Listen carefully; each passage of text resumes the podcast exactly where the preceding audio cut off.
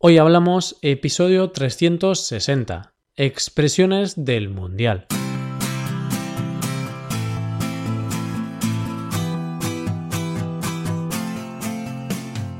Bienvenido a Hoy Hablamos, el podcast para aprender español cada día. Ya lo sabes, publicamos nuestro podcast de lunes a viernes. Puedes escucharlo en iTunes, en Android o en nuestra página web. Y si quieres ver la transcripción, la hoja de trabajo de cada episodio y disfrutar de muchas otras ventajas, puedes visitar nuestra web hoyhablamos.com. Ahí podrás beneficiarte de todas las ventajas de ser suscriptor premium. Además, si quieres hablar, pasar un rato entretenido y aprender más cosas, te damos la oportunidad de tener clases con nosotros. Ya no hay excusas. Bueno, a ver, si tienes una excusa muy buena, entonces no pasa nada. Pero si no es así, no esperes más. Hoy vamos a echar un rato juntos aprendiendo una nueva serie de expresiones relacionadas con el mundo del deporte, especialmente con el mundo del fútbol. Y es que, por si aún no te has enterado, algo muy improbable, durante estas semanas se está celebrando la Copa Mundial de Fútbol 2018 en Rusia. Y vale, quizá me vayas a decir que no te gusta el fútbol, pues no pasa nada, porque aunque no te guste el fútbol, muchas de estas frases o expresiones sirven para otros deportes e incluso para la vida en general. Vamos a ver de qué expresiones se tratan. Hoy hablamos de expresiones del Mundial.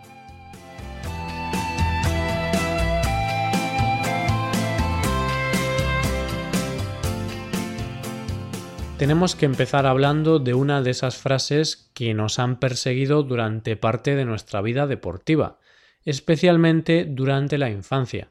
Lo importante es participar.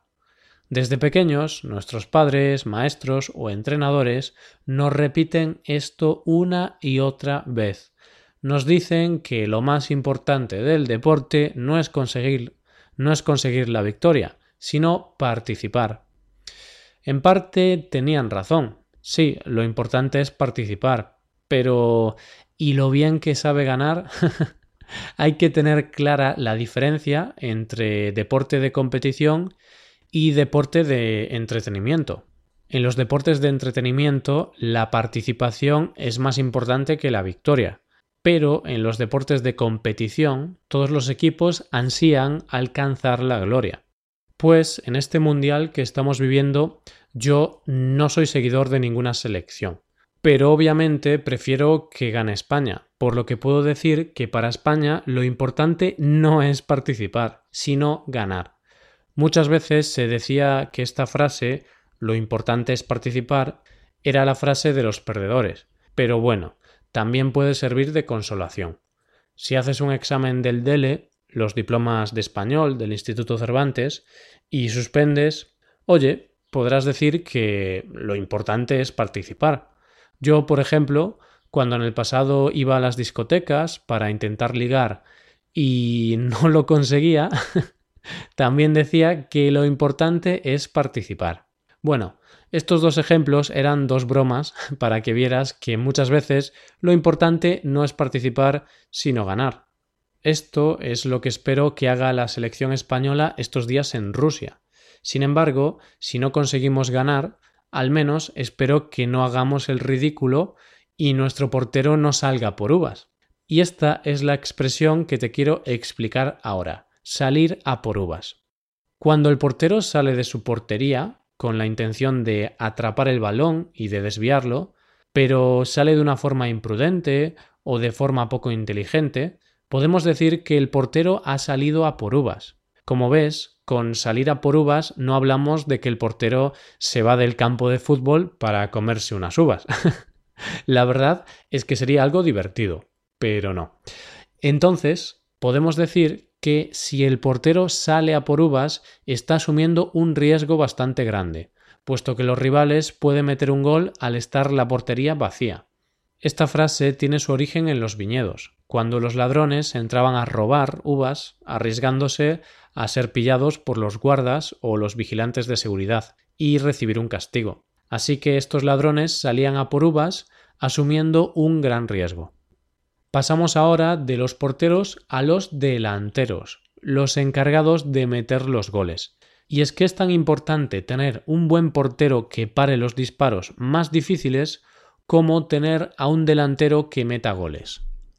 No obstante, hay algunos delanteros que no le meten un gol ni al arco iris. Hablamos de los delanteros que destacan por su falta de gol. De esos delanteros que no meten un gol ni con la portería vacía. Vaya, que no le meterían un gol ni al arco iris. Como sabes, el arco iris es el arco de luz multicolor que muchas veces aparece en el cielo después de la lluvia. Qué bonito, ¿eh? Sí, el arco iris es un fenómeno meteorológico impresionante. Este arco es grande, ¿eh? pues mira si es grande que si fuera una portería, estos delanteros tan malos de los que te hablo no serían capaces de meterle un gol. Bueno, esto es una exageración. Pero si estos días, viendo el Mundial, te enfadas con el delantero de tu selección, podrás decirle algo así. Podrás decirle que no le mete un gol ni al arco iris. Eso, o bien que no da pie con bola. Y no dar pie con bola es nuestra siguiente expresión. Si el delantero o cualquier otro jugador del equipo no da pie con bola, significa que todo le va a salir mal una y otra vez se utiliza cuando todo sale mal, cuando no aciertas ni una vez, ya sea por mala suerte o por falta de habilidad. ¿Sabes de dónde viene esta expresión? Sí, del fútbol, claro. Un futbolista que intenta golpear el balón y golpea al aire está fallando, por lo que con su pie no logra tocar el balón. Así pues, de forma literal, decimos que no da pie con bola. Y esta expresión sirve para nuestra vida diaria.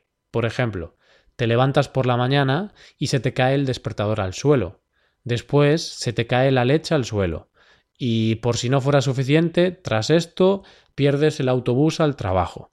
Ahí podemos decir que no das pie con bola, es decir, que todo te sale mal. Hay días en los que todo sale mal, pero bueno, esos días también son necesarios para poder apreciar aún más los días buenos no siempre todo va a salir bien. Eso es lo que pensarían los jugadores de Panamá tras perder ante Bélgica. Si estás siguiendo los partidos de este Mundial, habrás visto el baño que los belgas le dieron a los panameños. Bélgica ganó con contundencia por 3-0. Te hablo de la expresión dar un baño. Como te puedes imaginar, no tienen nada que ver con la higiene. Estoy seguro de que tanto los jugadores belgas como los panameños se pegaron una buena ducha después del partido. pues bien, esta expresión significa vencer con contundencia, ganar mostrando una clara superioridad.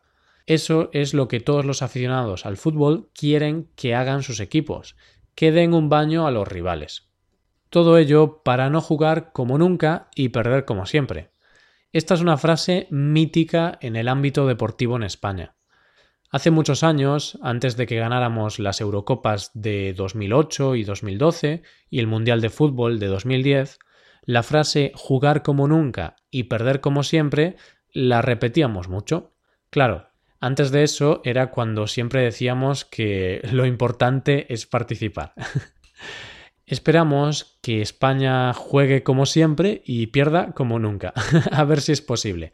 Y si no es posible, bueno, pues que gane el Mundial el país que más se lo merezca, que seguro que es el tuyo, ¿verdad? De esta forma vamos acabando, pero antes de eso, desde aquí le deseamos la mejor de las suertes a tu selección.